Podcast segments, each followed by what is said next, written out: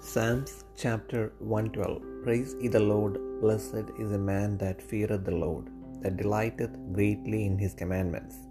His seed shall be mighty upon earth, the generation of the upright shall be blessed. Wealth and riches shall be in his house, and his righteousness endureth forever. Unto the upright there riseth light in the darkness. He is gracious and full of compassion and righteous. A good man sheweth favour and lendeth, he will guide his affairs with discretion. Surely he shall not be moved forever. The righteous shall be in everlasting remembrance. He shall not be afraid of evil tidings. His heart is fixed, trusting in the Lord. His heart is established. He shall not be afraid until he see his desire upon his enemies. He hath dispersed, he hath given to the poor.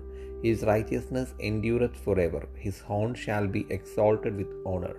The wicked shall see it and be grieved. He shall gnash with his teeth and melt away, and the desire of the wicked shall perish.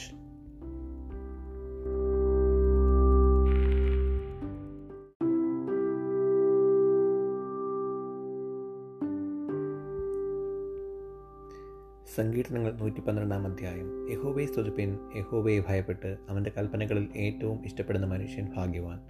അവന്റെ സന്തതി ഭൂമിയിൽ ബലപ്പെട്ടിരിക്കും. നേരുള്ളവരുടെ തലമുറ അനുഗ്രഹിക്കപ്പെടും. ഐശ്വര്യവും സമ്പത്തും അവന്റെ വീട്ടിലുണ്ടാകും അവന്റെ നീതി എന്നേക്കും നിലനിൽക്കുന്നു. നേരുള്ളവർക്ക് ഇരുട്ടിൽ വെളിച്ചം വെളിച്ചമതിക്കുന്നു അവൻ കൃപയും കരുണയും നീതിയും ഉള്ളവനാകുന്നു. കൃപ തോന്നി വായ്പ കൊടുക്കുന്നവൻ ശുഭമായിരിക്കും. വ്യവഹാരത്തിൽ അവൻ തന്റെ കാര്യം നേടും. അവൻ ഒരു നാളും കുലുങ്ങിപ്പോകുകയില്ല നീതിമാൻ എന്നേക്കും ഓർമ്മയിലിരിക്കും. ദുർവർത്തമാന നിമിത്തം അവൻ ഭയപ്പെടുകയില്ല. അവന്റെ ഹൃദയം യഹോബയിൽ ആശ്രയിച്ച് ഉറച്ചിരിക്കും.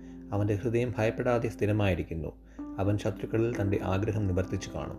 അവൻ വാരി വിതറി ദരിദ്രന്മാർക്ക് കൊടുക്കുന്നു. അവന്റെ നീതി എന്നേക്കും നിലനിൽക്കുന്നു. അവന്റെ കൊമ്പ് ബഹുമാനത്തോടെ ഉയർന്നിരിക്കും. ദുഷ്ടൻ അത് കണ്ട് വ്യസനിക്കും. അവൻ പല്ലുകടിച്ച് ഉരുകിപ്പോകും. ദുഷ്ടന്റെ ആശ നശിച്ചു പോകും